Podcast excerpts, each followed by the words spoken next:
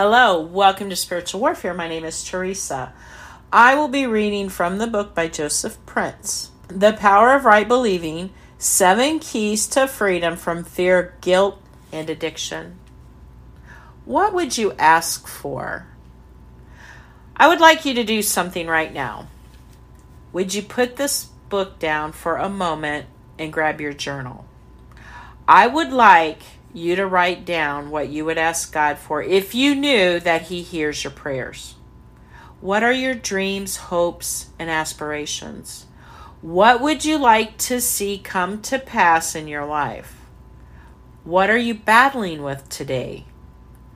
Which area of your life would you like to see God's power work in? Write it down. Write it all down. Write what you want to see happen with Bible hope in your heart that He hears you and will supply. Write with a certain joyful, positive, and confident expectation of good. Don't just ask for small things, ask Him for big things. For instance, don't ask Him for just a job, ask Him for a position of influence. Don't just ask Him to restore your health Ask Him for a long and happy, healthy life filled with many good days. Enlarge your faith to believe in God's goodness. He is pleased when our faith is big. He's not offended when we ask Him for big things.